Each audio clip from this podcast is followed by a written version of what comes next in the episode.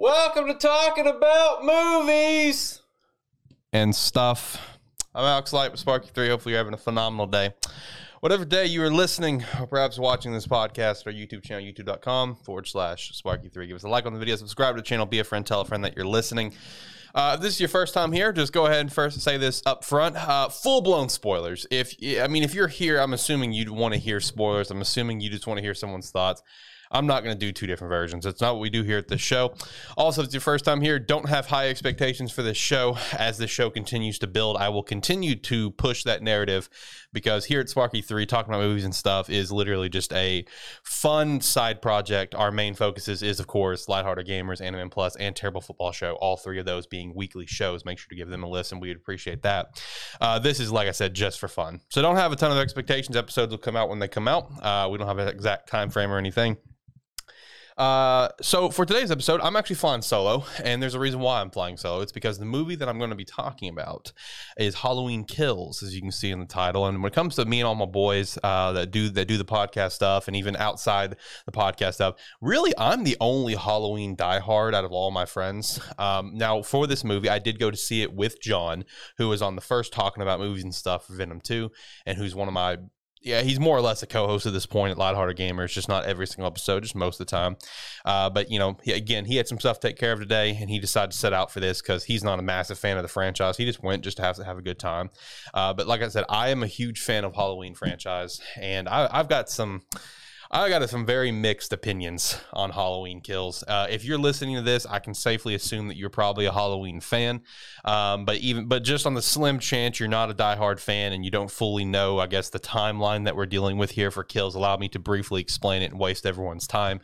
Um, so this is, of course, the third movie of the David Gordon Green uh, trilogy that he is directing. The fourth, the third movie, though, in the current timeline that we're dealing with. So Halloween is split into three main timelines now, all, of course, originating from Halloween 1978. The first timeline goes to Halloween 2, 1981, then 4, 5, and 6. The other timeline goes from the first one to H2O to Resurrection. And now this newest timeline is going from the first one to Halloween 2018 to Halloween Kills and then Halloween Ends that comes out next year.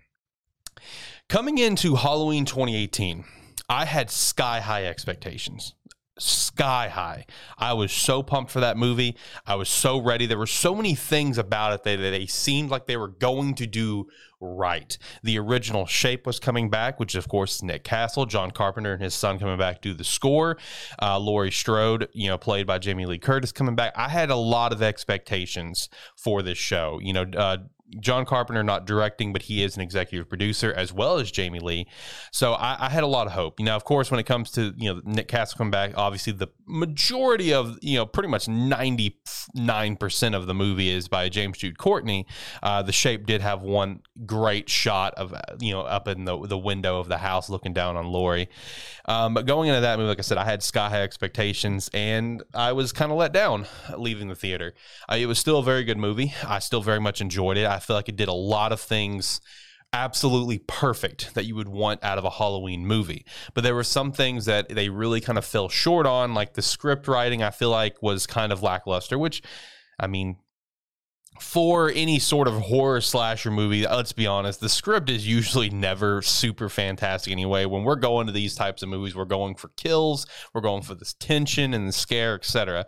Uh, and that was another thing that the movie did not really do right. Was I don't feel like it, it delivered the tension. It had a couple moments where it kind of you know got you a little tense, but nothing like what obviously the original. The original still stands far above pretty much every other movie. So coming into this movie, I had my expectations pretty low, uh, just because I didn't want to be disappointed. You know, I kept it pretty mid range. You know, I, I, felt myself getting more and more excited to see the movie over the past couple days, but I'm still I was still trying to temper the expectations. And coming out of this movie, I feel disappointed. I feel it's sad because of how how low I felt like I had my expectations. Maybe I didn't have it as low as I thought, uh, because I don't think it's a, a, terrible movie that you should just a, a avoid. So maybe my expectations weren't as low as I wanted, but I definitely left the theater feeling disappointed. Uh, now, now let's talk about what was done right. What was done right was absolutely the title of the movie, Halloween Kills. The kills are fantastic. Like if if you're a fan of Carnage Candy, uh, you're gonna love the kills in this movie. You really get to see Michael's brutality, which was kind of nice to see. Uh, to see the brutality because you know in the first movie there were some uh, really brutal things that you didn't fully get to see. Like you know, obviously the most brutal kill in the first movie, in my opinion, was the uh, the uh, decapitated cop who got his head turned into a jack o' lantern. Obviously, you didn't get to see that for fair, fair, fair reasons. Um, but in this movie, you get to see a little bit more of him just being very brutal and just not giving a fuck. Um, so that was actually that was really cool. I mean, there was there was legitimately some just absolute brutality of Michael just wanting to go on this killing spree. Um, yeah, I also shout out to the fact that you do get to see that head again in this movie. You know, the uh, the jack o' lantern head. Shout out to that. Now, the other another thing that they did phenomenal was the first probably 15 to 20 minutes of the movie. I, I, I hate to say this because I don't want to turn people off from seeing the movie, but the first like 15 to 20 minutes was potentially the best part of the movie. And the reason why is because they took it back to 1978. And the just the way they the way it was directed, like the filter they had they kind of had on it, the attention to detail for the environment around and everything for Michael, etc. Uh, for the officers' uniforms, everything was fantastic, fantastic attention to detail. And the reason why they went back to 1978 was to kind of tie up some knots for um, the first movie that was just kind of alluded to. Because obviously, in like I said, in this timeline, it goes from 78 to 2018. There is nothing else in between. So, you know, for, for going back, you know, you get to see Officer Hawkins, um, who you know, uh, was stabbed in the first movie. He he survives, by the way. He does survive. He is in this movie. He is alive. Uh, he's he's pretty much in the hospital the entire time. He was found by Allison's boyfriend. I think it's uh, is it Cameron? I, I, don't know. You know, obviously he's just a side character, but I think it's Allison's boyfriend. You know, he uh, he's trying to call his friend, who of course we know got brutally murdered on the gate. Uh, and then he finds um, uh, Sheriff, you know, Sheriff Hawkins, and and calls an ambulance to give him some help. So we get to see Sheriff Hawkins, you know, back in '78 because you know it was talked about in the um, in in the first in the 2018 movie that he's the one that brought Michael in or caught Michael, whatever. And you so you get to see a young version of him trying to find Michael with his partner. He accidentally shoots his partner when Michael attacks his partner because they go into the Myers house, and you know his partner, you know, leading up to that, his partner talks about how he was friends with Michael as a kid, forcefully. His mom just kind of felt bad for the the Myers, I guess, and made his son, made her son go over and play with Michael. Michael never really wanted to. Michael was a weird kid, obviously. I mean, killed his sister at six years old, and you know, so there was a there was the, the moment of where he was talking about how Michael would always just stare out the window and stuff. So this guy goes up, you know, to to that room, and he's sitting, he's standing at the same the same window you know, just, you know, thinking he's like Haddonfield, you know, the town where nothing exciting happens. And he looks down, he sees fresh boot prints and he's like, oh shit. And then Michael quickly comes out of the closet, starts trying to choke him. Sheriff Hawkins accidentally shoots his partner, trying to shoot Michael. And then that's when Michael goes downstairs and is surrounded by the police. You do get to see a Dr. Loomis. Um, I, am kind of curious who did that stand in for Loomis. I will say that. I am kind of curious of that because uh, whoever did, the voice was, the voice for it was okay. I don't know if they maybe I don't know if that was the actual person voicing Loomis or they managed to get some voice stuff from past movies and kind of piece it all together, but uh, kind of looked like him, you know. So overall, I feel like they they portrayed Loomis pretty well in that situation. Obviously, Donald Pleasence is very long past. I think it was like what when Curse of Michael Myers came out, so like 94, 95. So, you know, whoever did the stand in for Loomis, great job there. Assuming it was a stand in, you know, technology's come a long way. So I don't know how they handled that. But you basically get to see the moment of when Michael was captured by the police. Um, and then from there, that's when you get to see the brutal scene that we've seen in the trailers uh, with the firefighters, you know, going out to uh, house and, and Michael just murdering everyone. Uh, Eleven people dead there, and then just went on a massive killing spree from there. Killed the random, uh, the, killed the random elderly couple that we see in the trailers as well by one stabbing a light through her throat and just slamming another dude's head up against the, you know, the wall continuously and just cutting his throat and stuff. And then the brutality again in this moment, the husband, I mean, he's basically already dead and he's leaned over a table. Michael stabs him like shit like six times. Michael just stabs him once with a knife, leaves the knife in, turns around, gets another knife, stabs him again, gets another knife, stabs him again, just keeps on going, keeps on going. So again, the first 20 minutes with that with that whole pass shot fantastic. The kills fantastic. I mean everything with the kills in this movie are just absolutely brutal with eye gouging you know a knife straight to the eye. Uh, i mean it, it's you know it's fantastic. Cameron whoo, cameron had a brutal death absolutely brutal. I mean you know just continuously having like uh like rail like wooden railings from the stairs is like being stabbed into him, stabbed into his throat. He's still barely alive somehow, and then he gets his neck snapped. I mean, it's like Michael is full blown unhinged.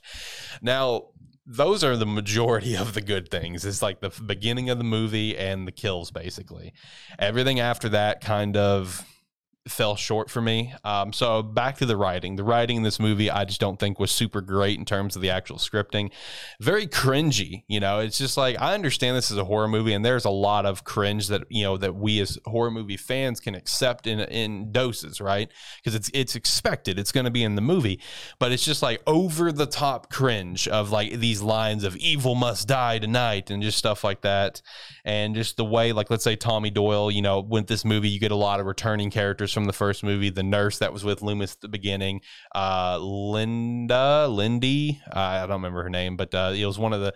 It was the. Um, it was the little girl that was being babysit by Anne Brackett, the one that was murdered in the car in the first one. Um, Annie, Annie, yes, Mar- um, uh, Annie was murdered in the car, and, Lin- and then Linda, Lindy, whichever one, goes over to Laurie's house, who's babysitting Tommy Doyle, of course. And you also get to see, uh, you know, Lonnie, another character that ha- had his kind of had an appearance in the in that past bit that we got at the beginning. And basically, once it kind of once people kind of see like, oh shit, there's been murders on this street. Oh shit, hey, there's the funny there was the funny kid from the from the babysitter in the first movie. That kid was hilarious. Could see him again very briefly. Uh, then, you know that they're all at the bar or whatever, and then that that's when you kind of start to begin the Haddonfield manhunt, kind of like what you had in Halloween Four, where there was basically a manhunt for Michael. You kind of get the same same bit of that, but like to an extreme. So once they kind of make the decision, like uh, you know, where they're going to manhunt, is because two characters, uh, a you know they're they're cost you know they're dressed up as a nurse and a doctor who you actually see in the first movie very briefly. Like so that's a nice little tie-in of continue you know just continuing what happened from the first one. Because in the first movie when michael's literally just walking through the neighborhood and just murdering one person after another like nothing whatever you see when he's walking it's like i think it's like behind his shoulder if i remember correctly this doctor and this nurse these two people getting in their car to leave for a party. Yeah, that's them. They're in this. They go to leave the bar because they see that all these murders happened on their street. And uh, once uh, the once the, the, the female gets into the car, that's when she thought Michael was in the back seat. You know, Tommy comes out there with old Huckleberry, which is a baseball bat that was hanging up in the bar. Uh, you know, Tommy delivering some cringy lines like, oh, "I'm gonna get him. I'm gonna get him." Like, on, pe- pe- people don't talk like that. Let's be real. Um, you know the car starts driving off the car ends up crashing michael escapes then you get a shot where it's not michael it is another escaped uh, inmate from that bus because there was a brief little like uh, news news report in, when they were in the bar talking about how an inmate escaped. So that inmate is one of the areas where i feel like this movie really fell short um, there was a you know between that scene there, which that kicked off the manhunt for Michael because at this point they're like, okay, Michael is alive, you know, let's hunt him down. So there was that tidbit, and then that inmate comes back because this inmate ends up getting into the hospital where everyone's locked down in this hospital at this point. This is where Laurie's at. She has, you know, cuts in her stomach. That's pretty hardcore. They had to sew up and everything. Karen is there. That's where you get the news that Michael's alive that we see in the trailer. You know, the inmate ends up getting into the hospital because also he just wants help. Like this dude is beating on the glass, like, please help me, please help me. And everyone just assumes it's Michael. And everyone in the damn hospital, doctors included, is trying to chase this guy to kill him because they're assuming it's Michael. This was like a legitimate, like a 10 minute waste of absolute time, in my opinion. This was irrelevant for the story. The only part of relevant relevance that I saw with this is that it it it just delivered that Michael existing, Michael being in this town drove these people insane to the point where they just assume one person is Michael and just hunting him down. That was completely irrelevant to me. Um, you know that that was the only thing that kind of made it feel relevant. But I felt like that entire sequence was a massive waste of time uh, as a viewer. I really did. You know, ultimately the inmate ends up, you know, Karen tries to help him, and he ends up being basically locked, you know, in a hallway where one door's locked, the other door's locked, and you have two massive mobs trying to break into this hallway to murder this dude cold blooded because they think it's Michael. When Karen keeps trying to tell everyone that's not Michael, Laurie's trying to tell him that's not Michael, but everyone's like, including Tommy, has lost their shit and is chasing him all over the place knocking over nurses. I mean, it's ridiculous. They're like a literal mob chasing the wrong guy massive waste of time in my mind. Uh, he ends up jumping out the window uh, and killing himself because he's just like, oh, there's no hope, whatever, there's no getting out. And that's when they point out, it's like, look what Michael's done to us. They turn us into monsters. That whole thing feels so just pointless. Uh, they also introduced like a romance uh, t- sort of thing between Laurie and Sheriff Hawkins. Sheriff Hawkins is sharing the room with Laurie when he's brought to the hospital, and that doesn't take a lot of time. It's like maybe five minutes where they're kind of reminiscing about like when he kissed her and you know she held his hand and stuff and blah blah blah. And it's just like I don't feel like that's necessary for this movie. I genuinely don't, unless they're setting up for something bigger in the third movie where like Sheriff Hawkins will actually die because Sheriff Hawkins believes he needs to be the one to kill Michael. Laurie believes she needs to be the one to kill Michael. It's a whole thing. Laurie is under this impression that Michael's after her. Sheriff Hawkins points out, no, it's you know that's not the case. Doctor Sartain, this is all this was all his thing. He brought Michael to you. I mean, that's that was his obsession. But that whole thing just felt very pointless. I, I don't see why we needed to introduce that romance into this film. I really don't, unless it's again setting up for like Sheriff Hawkins to officially die in the next one for a majority of the movie, Laurie was under the impression that Michael was actually dead. Karen never told her the truth until it kind of got out. Um, and that kind of felt eh, you know, I mean, I can get it, you know, from a from a daughter's perspective, worrying about her mother. Allison, you know, she is like dead set, blood hungry, wanting to hunt Michael with the mob, uh, with Cameron. Lonnie is uh, Cameron's father because you know, again, Michael killed their dad. Um, so Allison's like full blown, like blood hungry, wanting to hunt Michael down, and that's and you get the you get the hunting of where everyone is trying to find Michael, including this random these random people, uh, the nurse and the, and the doctor, uh, whatever. They they're tuned they're they're tagging into it. They don't know how to use a gun. And that's where you do get some pretty brutal kills. And, you know the shot that's in the trailer where Lindy comes to the kids in the park and say, "Oh, you know, a white man's playing hide and seek with us." That scene, yeah, uh, Michael ends up killing the nurse Miriam, who again that was from in the first movie, same actor actress and everything. Um, uh, the the uh, the nurse guy he gets stabbed in the eye. He I mean he put he tried to choke Michael out. So, I mean, hey, prompt, you know, good on you for that. Uh, the the chick, the the the doctor, dude, she died in such a stupid way, in my opinion. Michael's sitting in the driver's seat of the car, and she's approaching with a gun, shooting at the car. And Michael just kicks the door. When he does, it hits the gun in her hand and makes her turn around and shoot herself, and that's how she dies. Okay, I mean, good on you, I guess um, you know, that that was kind of dumb again, and, and also throughout this, it's like just the the the you know the scripting itself I thought was very poor. Uh, just like the cheesy one liners that Tommy kept delivering, where it's like I'm gonna get you, come and get me, you you know, you know, just stuff like that. It's just like ah, it's just kind of cringy and just kind of stupid. Um, so for the final act of the movie you know karen finally kind of decides to leave and uh you know try to go after michael as well. At this point lonnie is you you get you, you it all of his kills are leading up to michael just going home which you know the people living in his home now is big john and little john uh, a gay couple who kept referring to themselves as big john and little john which I mean, I get you're both named John, but I, and I understand what you're going for there, but I, I don't know. I just felt it kind of weird that you continuously throughout the whole every scene they were in had to deliver the Big John, Little John, Big John, Little John. I was just like, all right, all right guys, let's let's keep it cool. You know, that's where Michael gets into their house and uh, ends up murdering them. And and for Little John, after he found you know Big John's dead body, I don't know, Little John just Man, he didn't give a shit. He just embraced his death because you know he stands up and Michael's there at the window, staring out the window like he was a kid. And Little John, instead of doing something about it, he said, "Michael, so you finally returned home." And Michael just turns around, stares at him for a minute, and then just walks over and just murders him. Like he just accepted it. I mean, all right, whatever, man. I guess you have an obsession with with Michael. Maybe I don't know. Um, so when it when it comes to you know th- those three entering the house, first it was Lonnie who went into the house alone. Uh, Cameron and Allison they hear a gunshot, they go in there, and you know so this is where you know it, it's like these sort of things you expect in a horror movie. You know, you you expect this sort of stupidity in a horror movie, but like I feel like this movie really went over the top with it, where it's like a little bit too much for, in my opinion. Where it's like, where's the common sense in this situation? Because they come into this house, uh, they don't bother to try to turn on a single light. The electricity works in this house. That is very clear because they even get up to a room, which is the uh, which is the John's study, and that's where they find the two dead bodies of John's, including a, a, a music playing. So, all right, shout out to Michael. I guess he enjoys some music because he's just vibing in this house right now, you know. But electricity's on, the music's playing. Like electri- electricity works, and I don't know, just the the lack of common sense in the situation to maybe turn on some lights. Again, I get it's a horror movie, but like that sort of lack of common sense is throughout the entire movie. And it's just like I can deal with it to points because we're used to this, but it's just like you kind of went over the top of lack of common sense, like Allison going over and checking on the Johns, putting her weapon down, pulling a knife out of him.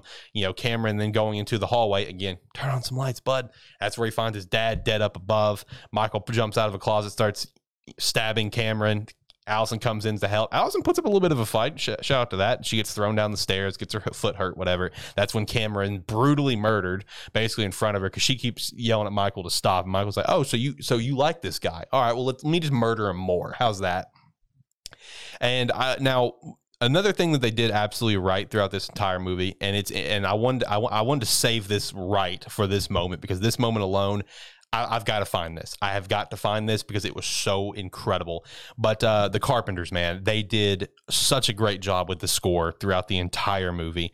And this particular scene was probably my favorite piece of the score. Of after you know Michael kind of really fucks up Cameron, he's like hanging off this the railing, whatever, and he steps to the top of the stairs, start walking out. That score beautiful. Absolutely phenomenal. I gotta find that part. I gotta find that one particular song because it was incredible. So that was one thing that was amazing throughout the movie was the score. And I, again i wanted to save talking about it for that moment because that single moment really pushed me over where i even said to john who was sitting beside me i was like oh man that is an awesome track. Um, you know, once he comes down the stairs, you know, he tr- she tries putting up a fight against Michael, and then in comes Karen. Karen comes in to save the day, stabs Michael in the back with a pitchfork um, you know, and, and, ends up ripping his mask off. And it's just like, you know, it's like, you want someone, take me, take me. You know, Michael was pissed because he did a fast walk here. Yeah, he did a fast walk. You know, he's mad if that's the case. He's maskless in this situation. And she leads him to the mob of people. All right, the giant mob of Haddonfield says the same line where it's like, gotcha. You know, she said that in the previous movie. And then everyone starts beating the shit out of Michael. Tommy, Sheriff Brackett's there, same actor, shout to that. Uh, you know, Sheriff Brackett again with you know he sends a cringy one liner just like everyone else where it's like michael everyone needs one good you know fright on halloween cringy one liners throughout the whole movie and the amount like you know when it comes to those it's like everyone in the hospital chanting evil dies tonight evil dies like if i hear this one more time i'm gonna lose it like please stop like please um, you know, but everyone's beating the shit out of him. And this is another one of those moments of where it's like trademark horror movie thing. It's just like no common sense. Like everyone stops. Like st- they they stop beating him at a point. So it's like don't stop, keep going. Uh, even before this uh, this fight started, Michael's still maskless. His mask is dropped on the ground because you know Karen kind of set it there to, you know, uh, you know, basically lure him there, whatever. They let the guys get down and pick his mask up and put it back on. No, fuck that. There's a couple people in the crowd with a gun. Go ahead and start gunning his ass down. Again, I know it's a horror movie. I know these are cliches and tropes for it, but you know, I, and and I can deal with that to a point. But when it's throughout the entire movie, it's just like, okay, this is getting a little bit too much of lack of common sense in these human beings that would never happen in these actual situations. Again, they beat the living shit out of Michael. Karen gets a good stab, like right around the back of his neck, whatever. Uh, you know, they're assuming he's dead you know, once Karen is back with uh, her daughter setting on my, you know, the Myers porch, whatever. Police are there. You know, there's still like a couple, you know, the crowd is around Michael and stuff. And then Michael gets up and starts murdering all of them out of nowhere. You know, again, this dude's like not human, of course. We, we've seen this before. You know, murders Sheriff Brackett right off the bat. Rest in peace, Sheriff Brackett. You know, everyone else one by one starts getting murdering. And as they're as he's murdering them, you know, Laurie's talking to Sheriff Hawkins with, you know, more of these cringy lines of the more he kills, the more he transcends, the more powerful he becomes and stuff. I, it's just really, really stupid lines, honestly. You know, you know, for for what this trilogy was trying to deliver, where the with 2018 movie, they were really just trying to deliver this dude's just a psychopath, right? Because they got rid of like the sibling stuff, they got rid of the family ties, and they just made him as a psychopath. That's all. That's what they were going for. So now they're. It feels like we're kind of flirting with the whole like demonic side of things that like Halloween five and obviously six really went through with the Cult of Thorn. Uh, and obviously, I'm not saying they're doing that, but that's what it kind of feels like because it's like with how Laurie's lines are talking about how he transcends, the more he kills, the more he kills. It's like it, it, feels like we're flirting with that, and the fact that Michael took the beating he did and a knife through like the, around like the neck or shoulder or whatever, and then he starts murdering everyone, including Tommy. Well, Tommy had a good run. Uh, I don't know, just it feels it feels off to me. You know, so that's why I'm kind of curious where Halloween ends is going to take this. Uh, and then the uh, the final sh- the final shot of the movie was uh, was Karen getting murdered. Uh, so Karen was murdered in this. She goes back up to that room uh, where Michael would always stare out the window. And I was sitting here saying to John, you know, uh, you know, again, she's in the Myers house, and I was sitting here saying, I'm like, John, I swear to God, if what's about to happen is going to happen, I'm gonna be kind of upset. And it happened. Michael's behind her and starts stabbing her relentlessly. And the reason why I was upset about it is because again, it makes no sense. Like he, I know he was a few blocks over. He was a few blocks over, but there's cops everywhere right now. It's like you you got him. There's cops everywhere. There's cops everywhere in front of the Myers house. There are people literally right downstairs. Where did he? I mean, this man's got teleport, right? So I, I know a lot of this sounds like nitpicking, and I guess it kind of is, you know, just because uh, as a Halloween fan, you have such higher expectations of what you want out of it. You know, from some of the, some of the greater movies that we have had in the past. And like I said, this movie it did a lot of things right. That you know, the score really kept me in throughout the whole movie. You know, now one thing that this movie had zero of is tension. I feel like this movie had no tension whatsoever. The little bit that 2018 had, this one had none. 2018 had a few good shots of tension throughout the movie. All right, a few good ones like uh, like the kid in that guy's backyard that gets you know the fence murder or whatever. That tension of the lights continuing to turn on and off and him like disappearing, getting close or whatever. Great tension there. The the Michael versus Laurie in the house. That was awesome amount of tension. Like the attention they had in the first one, great. The tension in this one, Zero, none, absolutely zero. This is just like, I don't know. It almost feels like they kind of flirted with like Rob Zombie's approach of just making it very in your face, brutal carnage, which again, the carnage was fantastic if you're a fan of carnage candy. But for a Halloween movie, I don't know those the you know this the fear factor, the dread as you're watching it is one thing that I feel like really makes the movies better.